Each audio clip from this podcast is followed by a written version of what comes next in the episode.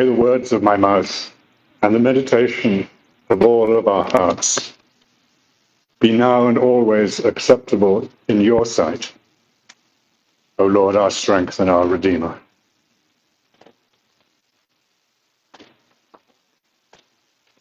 I'm going to start with the marriage at Cana in today's gospel reading, and then go on to the gifts of the Spirit as described in 1 Corinthians.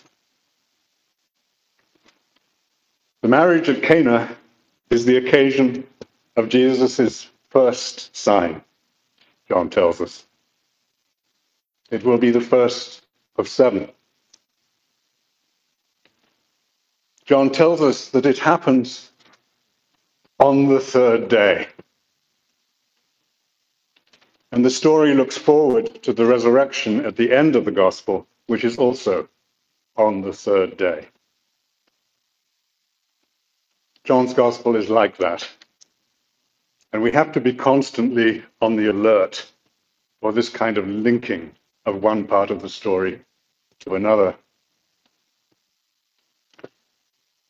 On the third day, there was a wedding. Weddings now can be wonderful. I'm thinking of Justin and Mariah Hawkins' service here at St. John's last fall, where this passage about Cana was the text for the sermon by Justin's father. But weddings in America now are different from weddings in the ancient Near East. I got closer to this when I went to the island of Crete when I was 17, to a part of the island that was deeply traditional. The wedding was outside the house, under the vines, and the bridegroom's party had made a procession from his neighboring village the night before. The wedding took several days and involved a great deal of drinking. The bride was wearing her mother's wedding dress, and she was a little too large for it. In the middle of the ceremony, the dress burst open at the back, and her mother went into the house, fetched a needle and thread, and while the liturgy was going on, stitched her daughter back into the dress. This was important because the liturgy required the couple to dance together around the altar. None of the locals seemed to be embarrassed at all, and the dress stitching was just part of the fun.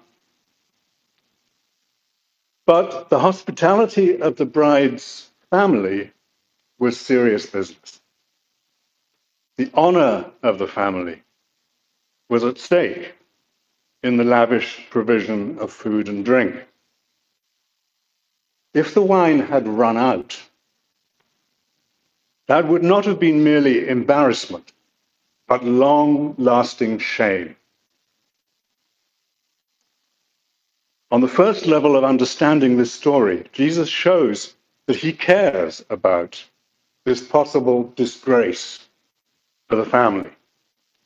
And he intervenes to prevent it. There were, John tells us, six stone water jars for the Jewish rites of purification, each holding 20 or 30 gallons. Six, note like the six days of creation. And the sixth hour when Jesus met the woman at the well.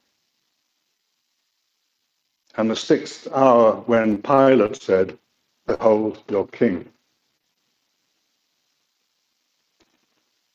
Jesus tells the servants to fill the jars with water, and they filled them to the brim. This phrase, to the brim, holds much meaning. Literally, the Greek says, they filled them to the up, eis to ano. Ano means up. Jesus' gospel is full of language about the up or above and the down or below, ano and kato. In the next chapter, when Nicodemus comes to visit Jesus by night, Jesus tells him that he must be born again. And literally, the word again is from the up. Anothen. Jesus tells the Pharisees in chapter 8, You are from below, kato, and I am from above, ano. You are of this world, and I am not from this world. So when Jesus says to Nicodemus that he must, he must be born from the up, from above, he means from where Jesus himself is from. Jesus is from the Father. And he tells us that we can enter into this love that is between the Father and the Son by the presence in us of the Spirit. This is the new creation through the resurrection. Kathryn Greene-McCreight talked to us last week about our font at St. John's because we had a baptism. I have discussed this with her, and she wants you to know that the font itself is six sided, and its cover above it is eight sided. The font is still from below, like the six stone water jars, which are for the water of purification. The water of baptism is still from this world, merely natural. And it needs the work of the Spirit from above before it can actually purify us from our sins. The resurrection is the eighth day of creation, symbolized in the font's eight sided cover. Six days of creation, God's blessing on the seventh day, and the new creation through the resurrection on the eighth So Jesus tells the servants to fill the jars to the up, eis ano, all the way up to where they're ready for the great change, which will happen from the up, anothen. The water is ready to become wine. But when does it become wine? My interpretation of this comes from my uncle Stephen, who took me to Crete. The water becomes wine as it is drawn out from the stone water jars. Do you remember Reverend Chuck telling us the story a few weeks ago of the bishop in Massachusetts blessing the boats and saying that the boats are blessed in their use? This is why John emphasizes twice the drawing out from the jars.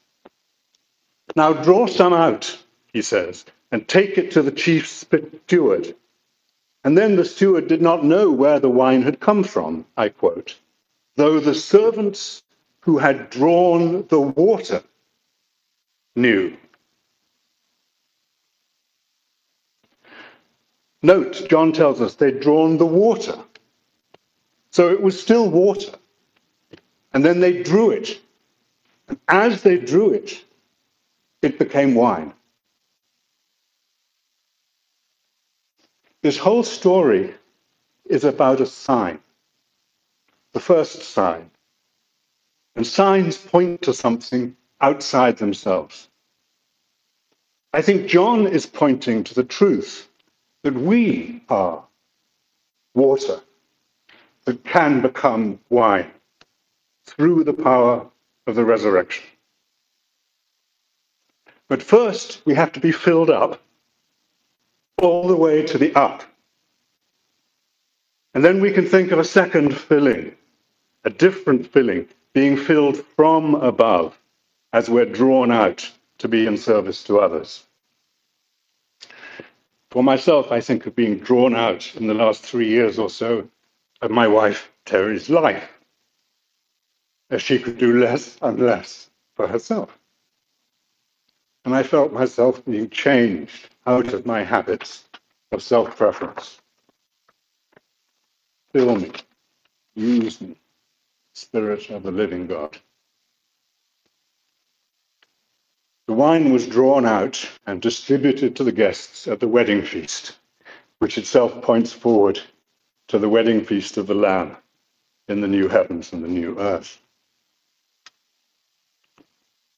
What does it mean to be filled all the way to the up? I think it means that we offer ourselves completely, without holding anything back, leaving, as it were, no empty space to resist the filling from above. Being filled with the Spirit is different from this first filling, the filling with water. When you fill a jar with water, you are excluding the air, eliminating it, pushing it out. But when you're filled with the Spirit, the whole of you is being used, it's being put to service. When the water is changed into wine, the oxygen and the hydrogen remain, but they are reconfigured. They're not eliminated. My own experience of losing Terry is like this. I have been filled to the brim with grief. And I've sometimes not known how I could go on.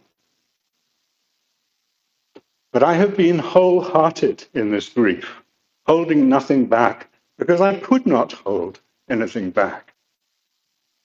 And God's Spirit can take this full vessel and reconfigure the water into wine.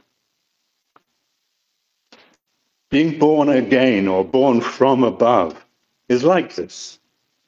It's not as though before the rebirth we speak Russian and play the trombone, and then after rebirth we speak Greek and play the harp. The Spirit, in filling us from above, uses what we already are our talents, our character, our history, but reconfigures it in the service of the kingdom of God. And God gives us the time and the place where this service is to happen. This is why Jesus says to his mother, Woman, what concern is that to you and me? My hour has not yet come. I think John wants us to look forward to the time when Jesus says to his mother and John himself at the crucifixion, Woman, here is your son. This form of address on both occasions, woman, though it strikes us as rude, was a conventional form of respect. But we need to look forward also to when Jesus says in his last public discourse, The hour has come for the Son of Man to be glorified. Jesus knew that Cana was not the time and place for his final and consummating service of death and resurrection. When that hour does come, he tells us that already at Cana, he gives us a sign pointing towards it. This brings us to the gifts of Spirit and the teaching of 1 Corinthians 12. I want to make two general points about these gifts, and then I will talk a little about the individual gifts. The first point is the gifts are given by the one Spirit for the common good. Paul is emphasizing that though the gifts are different and for different people, they are gifts from one source and for one purpose to build up the body of Christ. He says there are varieties of activities, but it is the same God who activates all of them in everyone. To each is given the manifestation of the Spirit for the common good. The nine gifts mentioned here are given to different people. In this way, they are not like the ninefold fruit of the Spirit in Galatians 5, which is described in the singular fruit, not fruits of the Spirit, but the fruit of the Spirit.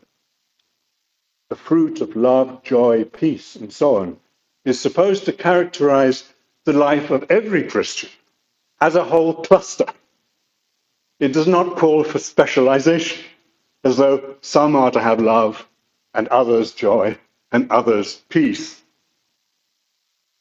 But the gifts are spoken of in the plural gifts. And Paul is giving a partial list of the gifts given by the Spirit to different people. But even so, they're given by one Spirit for the common good. The Spirit knows what the body of Christ needs at each place and time and gives the gifts so that these needs can be met in a coherent way that is good for the whole body.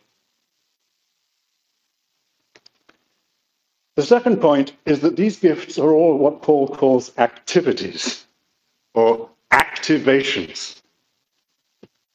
In Greek, energemata. And the Spirit is the one who activates them, energe. In the Greek, I'm sorry I'm doing so much Greek. In the Greek, an energema is an activity or activation where the ergon, the function or work of a thing, is already made to be manifest in the thing. Energema. The thing is being used for what it is for. Perhaps that's important here.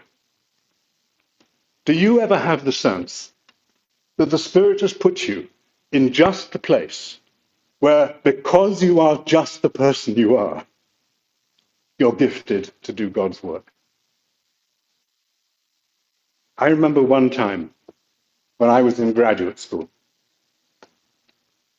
and it was late, and I was just getting into my pajamas and going to bed when I had the sense that one of my friends needed to talk to me. So I got back into my clothes and went over to his room and knocked on the door. And it turned out that he had just broken up with his girlfriend and was in deep despair. And we were able to talk. I think this was an energema, an activity activated by the Spirit for the good of Christ's body. Perhaps it was the gift Paul calls forms of assistance at the end of the chapter. I was being used because of who I was and the relationship I had with my friend. This is providential proximity. The water is being turned into wine as it is drawn out and distributed. We should remember that the wine is poured out for you and for many, and the bread is broken and distributed at the Eucharist. Now for the individual gifts. I do not believe these gifts were terminated with the death of the first apostles or with the early church. There is too much testimony of their continuation. I also do not think that these listed gifts should be the center of our Christian lives because they are given for special occasions by the Spirit. What is central is the gift in our lives of the person of the Holy Spirit. And the Spirit then chooses to whom to give which gifts and when. Five of the nine gifts have to do with speaking prophecy, tongues, interpretation of tongues, the word of wisdom, and the word of knowledge. About prophecy, Paul is going to say at the beginning of chapter 14 pursue love and strive for the spiritual gifts, and especially that you may prophesy. He's giving special weight to the first of these gifts of speech. And he tells us more. Those who prophesy speak to other people for their upbuilding and encouragement and consolation. Prophecy here is a special gift given supernaturally when a member of the body needs special upbuilding or encouragement or consolation. But prophecy is more than just this kind of encouragement. And in Jeremiah and Amos, it can be fierce. That's a different sermon.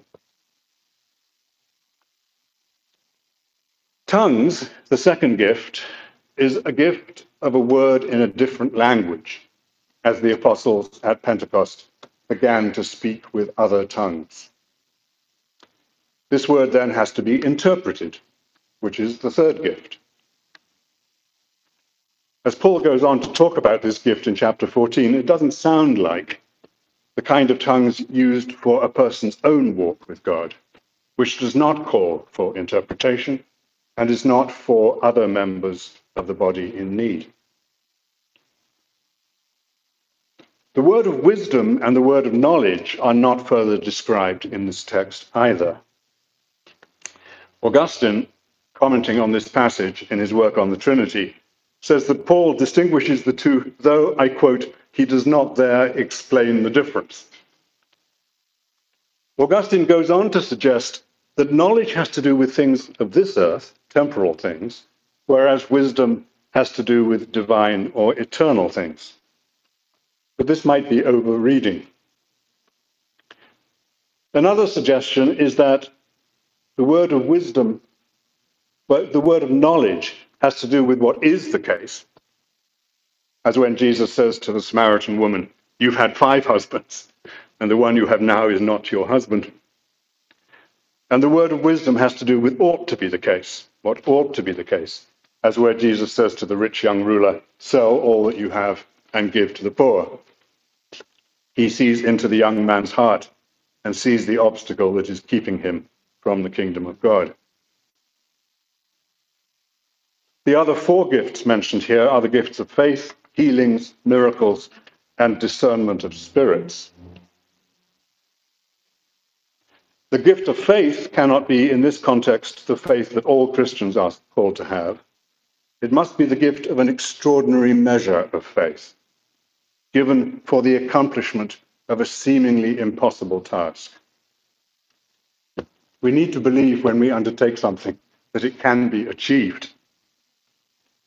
Sometimes people are given an extraordinary gift of seeing in advance the substance of the thing hoped for, as Hebrews put it. A substance they believe is made possible through the working out of God's purposes for God's people. And sometimes this gift of extraordinary faith comes in anticipation of the gifts of miracles and healings. As when Jesus says to the woman with the hemorrhages, Daughter, your faith has made you well. Healings, in the plural, are also gifts given on special occasions, not dispositions given to individuals for their own activation. Tristan Mahan preached a great sermon here a couple of years ago in which he described being given this gift on several occasions. And other members of this congregation have described to me this gift being given to them. It is never a guarantee for future occasions. And like all these gifts, it is the initiative of the Spirit, not of ourselves.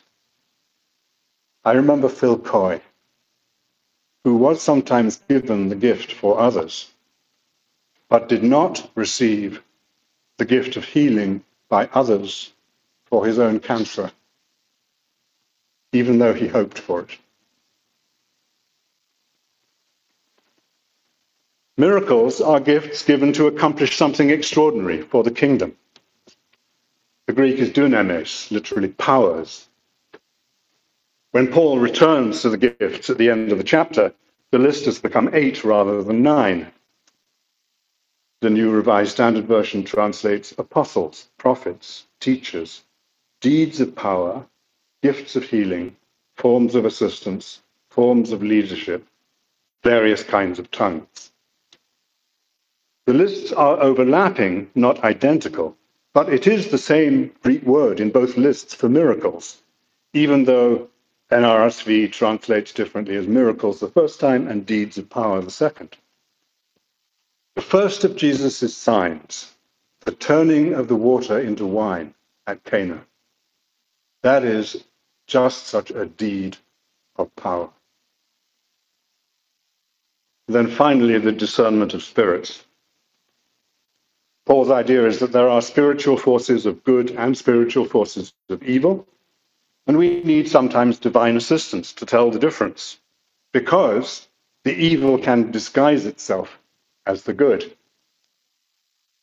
Thus, Jesus starts talking to the disciples about the suffering that is to come. And Peter says to him, This must never happen to you, expressing what looks like love for his Lord. But Jesus replies, Get behind me, Satan. And then to Peter, You are a stumbling block to me, for you are setting your mind not on divine things, but on human things. Jesus is discerning the tempter lying behind Peter's expression of concern. I want to end by returning to Cana. There is one key difference between the water being changed into wine and us being changed by the work of the Spirit. The water does not choose to become wine, but we have to choose to be open to the Spirit. And we have to choose to be activated by the Spirit's gifts. Why would anyone choose to say no? It is because sometimes being open to the Spirit and being activated by the Spirit's gifts requires being broken, as the bread is broken at the Eucharist. We are most open when we are least secure in ourselves and our own powers. And this sometimes happens through suffering. I've learned this in my grief for Terry. Gerard Manley Hopkins describes this at the end of his great poem, The Windhover. He writes of the charred logs at the end of the fire breaking open to reveal the fire at their heart.